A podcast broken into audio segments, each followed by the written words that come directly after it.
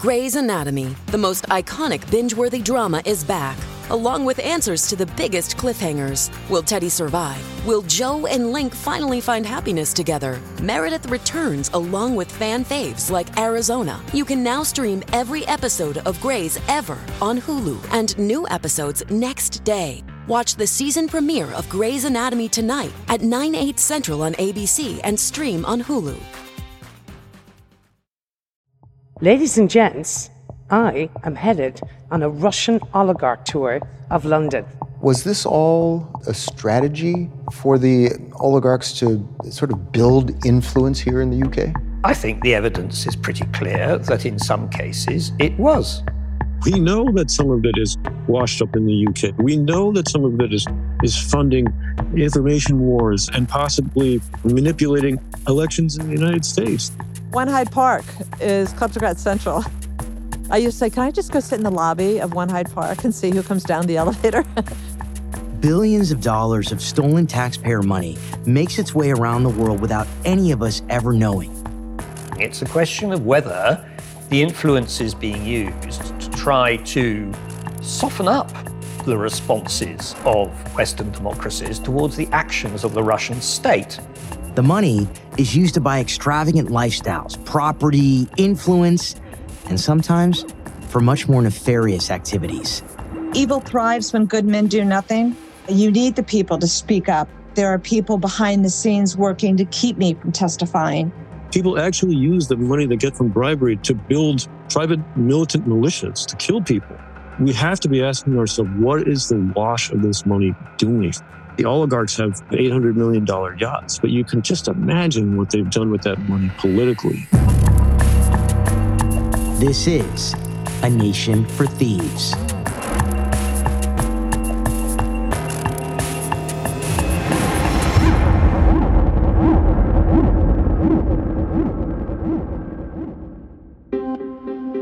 I'm Justin Shenkarow, and we're looking into the secret corrupt dealings of kleptocrats around the world through the eyes of my new bestie, Indiana Jones. Oh, I'm sorry, Debbie LaPrevotte. She's a tough, no holds barred FBI veteran who has spent the past 25 years finding corruption in all corners of the globe. Debbie's career is impressive, illustrious, and at times sounds like it came out of a movie. I'm thinking we should turn this podcast into a TV show. You know, as long as I can have the starring role, of course. As a seasoned FBI agent, Debbie was in the middle of the response on September 11, 2001. Every FBI agent worked 9 11 because no matter what you were working before, it doesn't matter. Now you're working terrorism because there's been assault on the United States. I was working white collar asset recovery at the time. We're standing in a supervisor's office watching the TV after the first plane struck. And of course, then you think it's a horrendous plane accident. And then the second plane hit the second tower.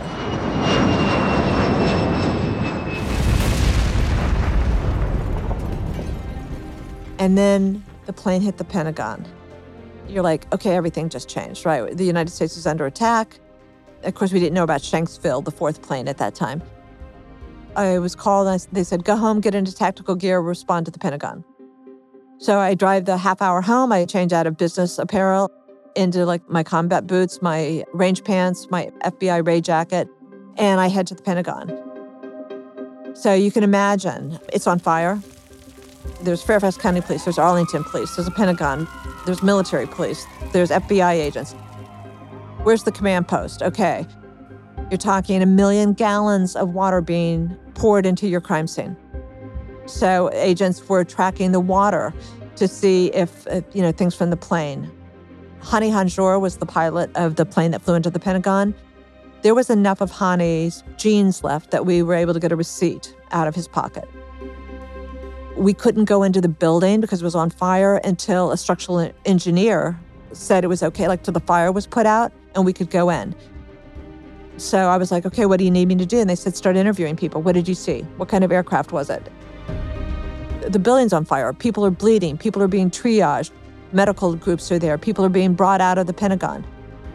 So many people were incinerated within the Pentagon with the fireball that came through. It's chaos. I was there till midnight.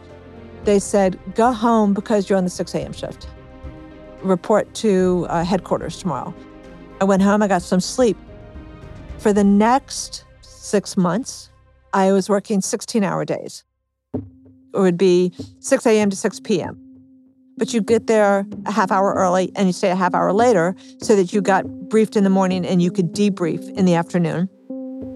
That means an hour before that to get into DC and a half hour before that to get up, take a shower. And so I literally was working 16 hours a day, one day off a week for six months. And I had two dogs. And at the time, I just didn't have a good infrastructure, like support system, where somebody could take my dogs. I would get home at seven at night, and my dogs wanted to go out, and I was so tired. I made the decision, I, I gave up my dogs for adoption. On the one day off, I'd call my kid at night. My daughter was older by then. And then I'd spend my Sundays, my day off with my daughter. You'd be so tired, like you'd miss your exit driving home. How do I get home from here? Once you get to work, it's like, okay, who are the 19 hijackers? Who was funding them? Where did the money come from? At work, you're getting intel, intel, intel. If you were on the command post, you have people calling you saying things like, the people upstairs had a party on 9 11 and they're Muslims. And you're like, well, let me go talk to them. But it was their daughter's wedding or something, or, or their son's birthday party. They weren't celebrating 9 11. But you'd get there, and because 15 different neighbors called about them, 15 different FBI agents got called to respond to that. 13A, 61, 13A, 61, and so those poor people stopped answering their door. And you would see that there's 14 other FBI agents' cards and you'd call back and say, you know, I'm not knocking on these people's doors. Like 15 agents have already been here today. By the time it was Sunday, my daughter and I would do something fun, and it was the mental relief and, and break that you needed from that high intensity. Somebody asked me once, what was it like working the command post and investigating 9 11? And I said, imagine, if you will, somebody sitting across from you with a basket, like a laundry basket full of ping pong balls. And each ping pong ball is a tidbit of information, and they're throwing them at you. Know this, know this, know this, know this, know this. And you're like bombarded with this information. Okay, the money went here. Who is this guy? Who is Hani Hanjour? Who is Nawaf al Hazmi? Who are the 19 hijackers? Did you know that there's four poor people in the United States named Muhammad Atta? Well, that was one of the hijackers. Well, the four other guys aren't, but they have his name and, and they're being delved into. And then what did we know and where did the money come from? So I'm on the command post and people are calling saying things like, oh, I think the hijackers parachuted off at the last minute. And I'm like, well, the plane was going 536 miles an hour when it hit the World Trade Center and it was videotaped. And no, ma'am, you know, you would have seen if they had parachuted off. Every one of those calls could be important, could be a clue. So you talk to every single one of them and you treat with them with respect. This level of if I don't know something, am I not doing my job? It was six months of intense investigation. To this day, you know, look at the security, how it's impacted every person that travels around the world. Debbie created the FBI's kleptocracy division on her own and has spent decades tracking the corruption of the world's most powerful people. Lazarenko was my first case, right? 2003. I get that case. I get a phone call. 2006 was when I got the Abacha case. December of 2007, I get a phone call from my good friend, Linda Samuel. Linda was the chief of the asset forfeiture money laundering section at DOJ. So she's a prosecutor. Yeah, she's a prosecutor. A heavyweight, obviously. She's Yeah. the boss. Linda called me and she's like, Debbie, we have a request from the government of Bangladesh. They would like us to help them fight corruption in their country because if they could get some of these people prosecuted, their law prohibited them from running for office again. In the US, you know, we're a member, a signer on the UN Convention Against Corruption. We want to help our foreign partners. We talked to, you know, my management at the FBI and they're like, "Yeah, this this is a good thing." Weeks later, Linda and I were on the 20-hour flight from Washington Dulles to Dhaka, Bangladesh. 20 hours. Yeah. That is far. I mean, I flew from LA to Shanghai. That was 12 hours. That was kind of far. Do you have jet lag when you arrive? That is a long flight. It's a long flight. You fly from Dulles to Doha, Qatar, is 15 hours. And you get there at like two in the morning. Your next flight's a couple hours later. Nothing's open. Hmm, I guess I can't eat lunch. It's two in the morning. And trying to find a place to even sit down because I didn't have access to a lounge or anything at the time. no uh, first class lounge for the FBI? No, I did not fly first class. Then it was another five hours to Dhaka, Bangladesh. I arrived in Bangladesh. Wonderful people. An FBI or DOJ person met Linda and I at the airport. What does Bangladesh look like?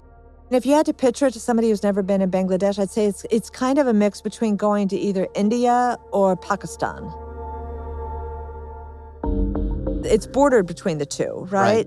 Some women are in saris, but there's also modern, you know, Western wear, business suits, and traffic. Oh my goodness. Things you take for granted here, but when we would stop and get stuck in traffic, there would be 20 beggars around our car. There are people that are blind, people that are missing limbs. There are women who have had acid thrown on them. Oh, and terrible. they're they're you know, they're all asking for taka, which is the Bangladeshi currency. They're paved roads. This is Dhaka is their capital city. You know, high-rise buildings, but I've never been where my car is surrounded by people begging. You want to help, but you can't help 20 people. If, if it was one, you might be able to hand a little money, but that would be worse, right? I mean, because then your car is surrounded again. It was hurtful to sit there knowing that you couldn't help them all or help any because, you know, if you roll down the window, how do you pick which one to give a little money to? I remember asking somebody, I said, I've seen so many people without limbs. Is that industrial work? Is it birth, birth defects? What is? And they're like, look, if you work and you get an infection in your hand and, and it's amputated, I mean, they don't have surgeons that are going to be doing like replacement surgery, or a lot of people don't have access to great medication. So they might amputate the limb. That's really sad. It's very noisy. It's not just cars. You might look out the window and there's somebody pulling a cart. There's also cars, then there's tuk-tuks, and then, then there's uh, mopeds. It's madness, it's chaos on the roads. Traffic was a major problem. Especially after a, a 20 hour flight. You must have been exhausted. I can tell you honestly that there were many times where I'm sitting in a car, I'm with one of my Bangladesh colleagues, and I'm like, I'm sorry, but I'm gonna fall asleep. Wake me up when we get wherever we're going, but I, I couldn't stay awake because I was off, you know, way off my schedule. Right. I'd fall asleep until we got where we were going. We're going to check in with the U.S. Embassy.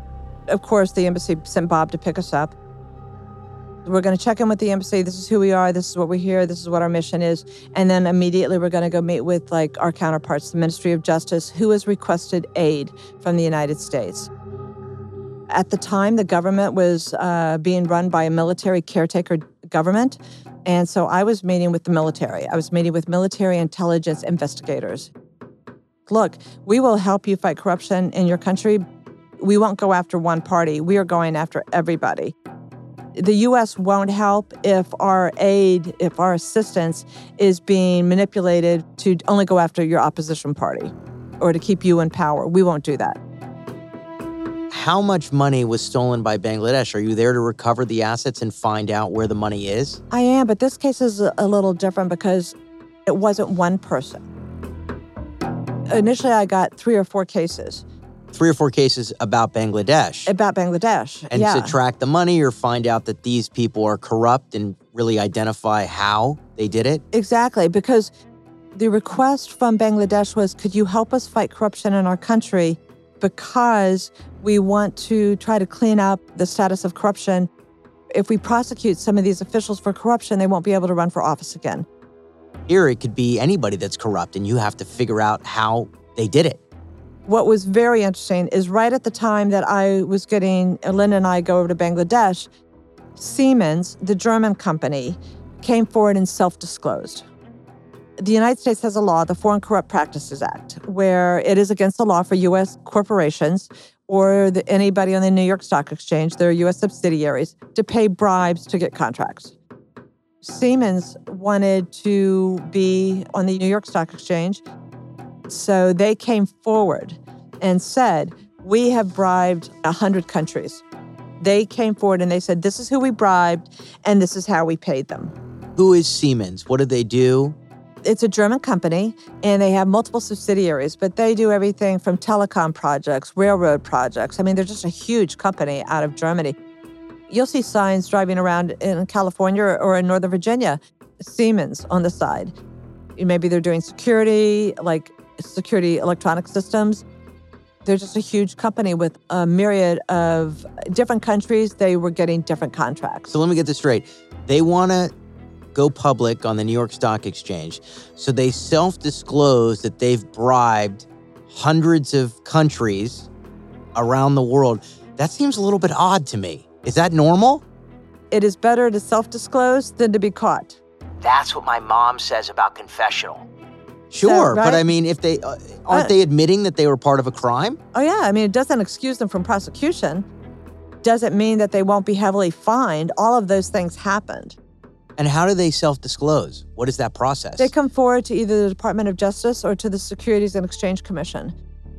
A lawyer for the company comes forward and says, Look, we would like to self disclose. And by the way, we've cleaned up our act. And what they disclosed is that uh, for a long time, Siemens executives used off the book slush funds, slush fund accounts, and shell companies. They used that to facilitate bribes in countries to secure contracts. And they would hire on the ground consultants as a way to move money in these slush funds to officials in exchange for being awarded lucrative contracts within those countries. so all along they knew what they were doing. Oh, yeah. Sometimes they'll come forward and say, oh, well, it was, you know, a rogue employee or something like that. But in this case, you know, when you're talking 100 countries, Siemens came forward and said, and and it was country by country, this is who we bribed, this is the contract we got, this is what we did, this is how the money was moved. One of those countries was Bangladesh. Siemens, if you need a new guy to run everything, I'll happily do it. Of course, it's got to be above board, and I'll do it for half of what you paid your fine, but not a penny less. while they were self-disclosing, they were providing us evidence of like the emails that they used, the bribes, what bank accounts the money moved through. I walked into one of the rooms at the FBI and there were a hundred notebooks, each one with the name of a different country. I could go over and pick up Venezuela and go, okay, here's the bribes that they paid to Venezuela. Oh, ooh, I know I need the Bangladesh notebook. This has to be like winning the lottery when they come forward because they're disclosing all this great evidence. Well, yes. If you're looking at the person who awarded the contract or got the bribe, they can deny all they want. They're like, oh, I never took a bribe from Siemens. And I'm like, no, no, no, no. The person paying the bribe is saying, yes, we bribed these people. And obviously, we got this contract. Oh, by the way, here are the bank records that show how we moved the money to the consultant who moved the money to you. Here's the emails where we're discussing how we're going to pay the bribe. Here's the slush fund. The money moved through a bank account in Austria. You can deny it all you want, but when the person who's paying the bribe has all the evidence, uh, it's very difficult for somebody to say, I never accepted a bribe. So Siemens had bid on a $40 million telecom contract. What we found is that it was actually originally 80 million. Different companies were bribing different people. So the contract was split into two $40 million contracts. Huawei out of China got one of the contracts, and Siemens out of Germany got the other contract. I did try to investigate the possible bribes played by China, but I contacted the FBI agent in Beijing and I said, you know, there's an anti corruption commission in Beijing. Would they help me investigate these bribes by Huawei? And they said, um, no. They're like, oh, we're getting ready for the first Beijing Olympics. And Huawei is a state owned company. You won't get assistance out of this. I said, well, you know, yeah, I have to do what I can do. And what I can do is Siemens is telling me uh, that we bribed uh, to get this contract. So I started looking at, okay, how were they bribed? Siemens provided me bank records, the copies of emails where there's discussions about whose palms have to be greased for the contracts to be awarded. I started tracing the money, and some of the money was going to one of the sons of the former prime minister, Khalida Zia. I can kind of see you there Good to see you. Good to hear your voice. I'll tell you, doing audio makes fighting corruption look easy. right. I'm just surprised he's like not in Timbuktu. well, my wife works for the university here, and so you know we were living overseas, but eventually you gotta you gotta calm down. This is David Montero. David is a foreign correspondent specializing in corruption in South Asia. He's written for the New York Times and he's been nominated for an Emmy Award twice. Not bad. I've been nominated once. Twice is pretty darn good. I had always wanted to be a foreign correspondent. I had studied Islamic history in college and I thought I would actually go to the Middle East, but it turned out that a friend of mine's father ran the largest English language newspaper in Bangladesh, which is called the Daily Star. It still exists. And he offered me to come and work at the Daily Star. It sounded like an incredible experience because I knew a little bit about Bangladesh. I had Bangladeshi friends, but I didn't know a lot. I remember distinctly that when I arrived, I arrived in an incredible blanket of fog.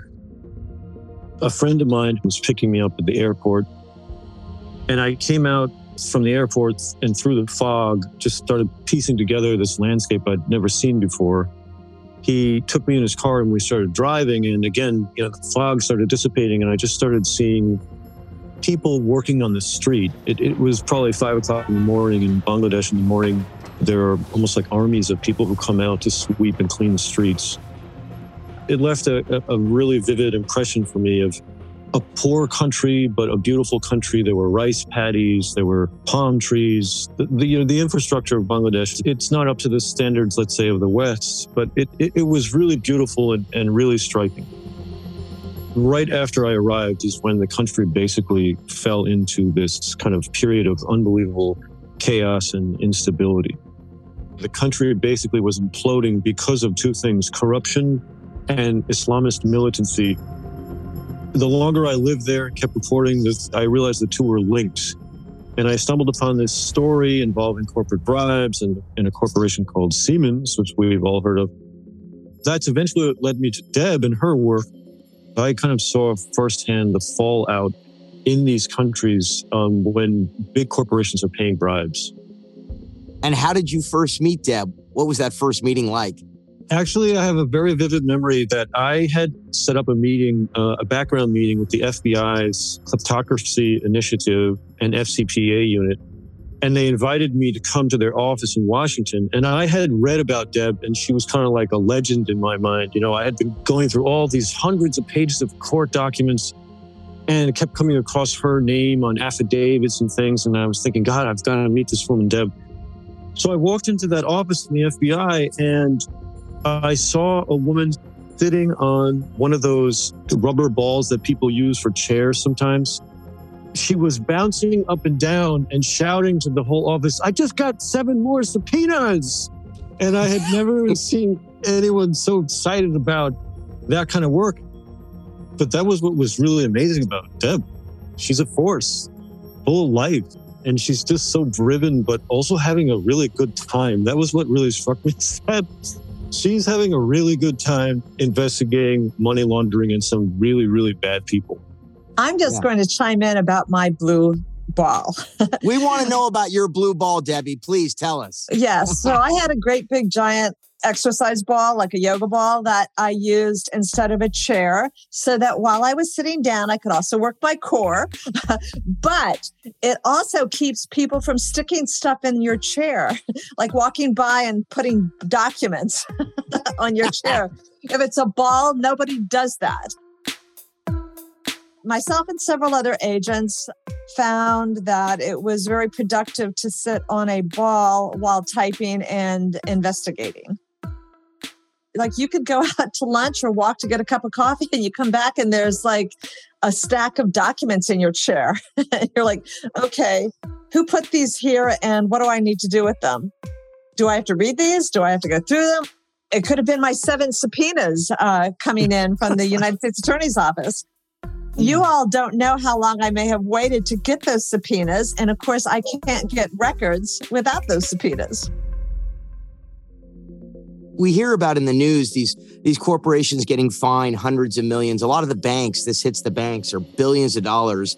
Yet it just seems like it's the cost of doing business. They pay these bribes, they get away with it for years, and then they get fined and they kind of write it off as a liability and, and a and a tax write-off. And it's and it's frankly the uh, the stockholders that end up just paying the price. How do we actually make these corporate CEOs accountable? It's a really, really convoluted picture and question to answer, but it's true that evidence to show that a particular CEO or manager was directly involved and, aware of the bribery is often difficult to find, though the FBI does an incredible job of finding emails and other records. But it's often really, really difficult to pin that on particular individuals. Convincing a jury in a court of law, I think, is also difficult. These cases are so complicated they are designed to be hidden from the public and from law enforcement, and people do a pretty good job at that. Even if you have evidence and you bring it to court, it can be really, really trying. And you need somebody like an FBI agent to speak to a jury to explain some of the things that are going on. So there is difficulty. There's a high threshold of material that you need. I think the fines could be a lot stronger. We've seen that consistently over the years that the, the corporations end up paying about 1% of their market value in fines. A billion dollars is a lot of money to Siemens, but relative to its $100 billion market fine, it's not a lot. It has an impact, thank God for these fines, but until they get much bigger and people go to jail, it's true. I think these corporations basically see it as a cost of doing business in a lot of the FCPA cases, what you'll find is a deferred prosecution. So the company pleads guilty and they pay these, you know, huge fines.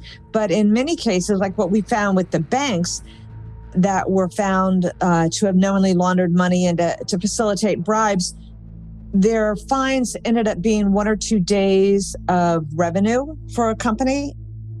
That is a problem is just a very challenging aspect to bring it up to a jury. What they don't see is how the bribe was paid. And Siemens was an excellent example. If you're looking up money laundering and uh, how a company pays bribes, they don't pay bribes directly to a minister necessarily.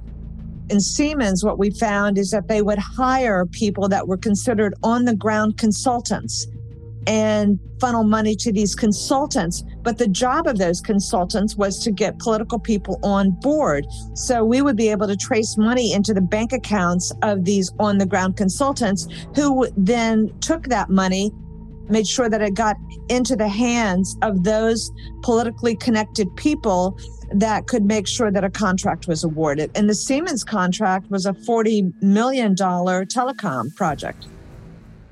In Bangladesh alone, Siemens used several middlemen, but I think around the world they used like 2,800 men and women like this to pay these bribes in a hidden way.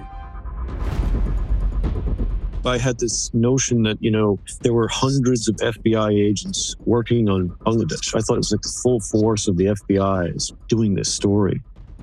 And when I met her, I realized it's Deb the people who are fighting corruption around the world are almost literally a handful. And they're people. They have to get on a plane. They have to fly to Bangladesh. They have to do this work, you know, grinding, grinding. That's also the human level of it because the corporations involved have so much money and are paying so much money. The people receiving this money have so much money. The kleptocracy involves so much money. It's a group of people getting on planes going around the world and trying to stop it. I think it's grown over the years, but it's just, it comes down to a few individuals. David, can you tell me, like, since you lived there long term, did you see how corruption impacts the day to day operation of just living in Bangladesh? Uh, yeah, I mean, the first thing is just you see, as you noticed, Deborah, you know, this stark contrast between rich and poor. There are enclaves in Dhaka that are where the wealthiest people, who also happen to be some of the corruptest people, have fabulous apartments, penthouse apartments. They have really nice cars, sort of like doorman building.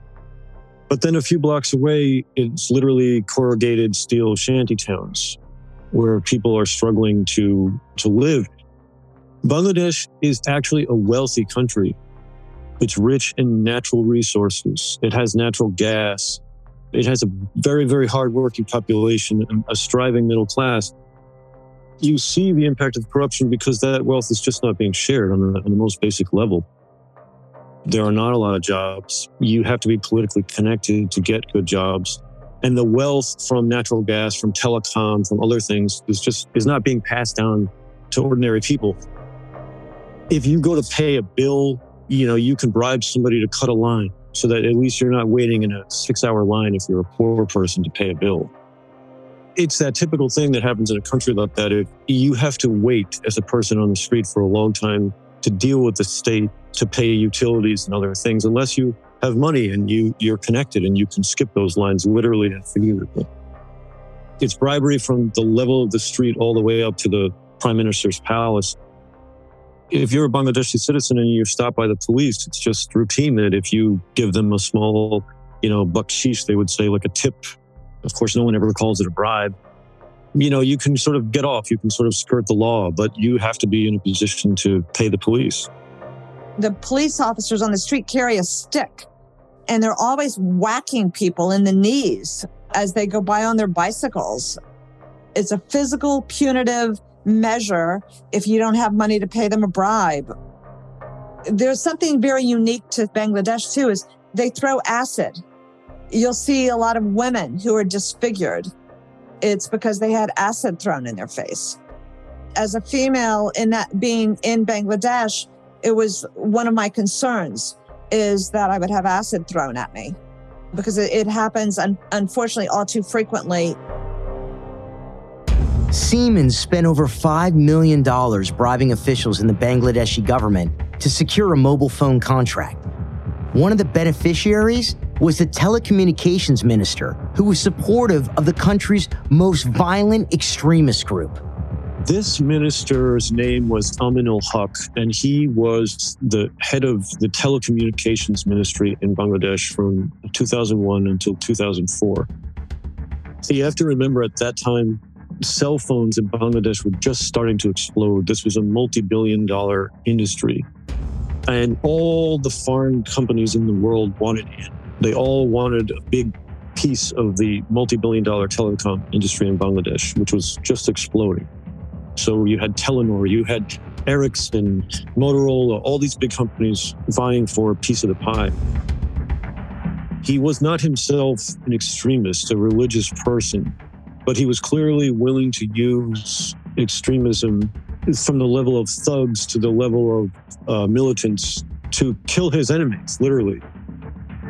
He was the, the minister in a part of Bangladesh that's in, in the northwest, and he was famous for backing militant groups that beheaded, killed, otherwise tortured political opponents. So he had a, quite a fierce reputation, and it was crazy that he was the face of modernization in Bangladesh at the same time that Bangladeshi journalists were exposing that he was connected to these militant groups. So the face of terrorism and the face of modernization in one person. He kind of spoke to this really frightening dynamic whereby corruption and militancy and extremism and destability were all fusing at the highest levels of government because people were getting rich and they didn't want to let go of that money. And so they started contracting militant groups to create violence. When the minister's corruption was eventually exposed, instead of facing up to decades in jail for his crimes, he went underground into hiding. How do you approach a guy like this? He had also gone into hiding. I, you know, you kind of looked for him had addresses where his family had lived. We went to the ancestral town where his family was from. We went to their house and we talked to some of the people who worked there, like the servants. The family wasn't home and they found out about it. They got really upset at us at that point and said, you know, how dare you come to our ancestral home and speak to people who worked for us without asking our permission you know, we were very vulnerable at that point, being in this far flung part of Bangladesh, just and threatened by the family, kind of felt like we need to hightail it out of here because people in the area had been already been killed. As I mentioned, dozens of people were tortured, killed. Many of them were beheaded. I remember my colleague and I being like, wow, you know, we sort of shook the rattle's nest there and, and they're really upset. You know, that's part of the job. You'll just have to take it. Doing this stuff and uncovering this corruption, it's a sign you're doing the right thing, that this family is coming after you. Nonetheless, it feels very personal. They knew who you were. I also got on the phone with this former head of intelligence and he was really upset with me. He knew my name. Who are you? Who do you think you are? You're a foreigner in this country. What right do you have? It's not, by any means, it's not a pleasant feeling. I remember the first beheading in Bangladesh. It was in 2004. It was a young man who I, I featured in my book named Manwar, who was killed by extremists in the town where this minister ruled, killed by extremists that he controlled. And it was shocking to everybody in the country. There had been violence in Bangladesh, there had been killings, there had been political strife, but no one had ever been beheaded. It really signaled uh, that things had turned very dire. Manwar was only 20 years old. Next, on A Nation for Thieves. To, to meet the, I'm sorry, it's still so hard. To meet the father of of someone who's been killed like that, the the pain is still instant for him, and um, so so broken, so sad.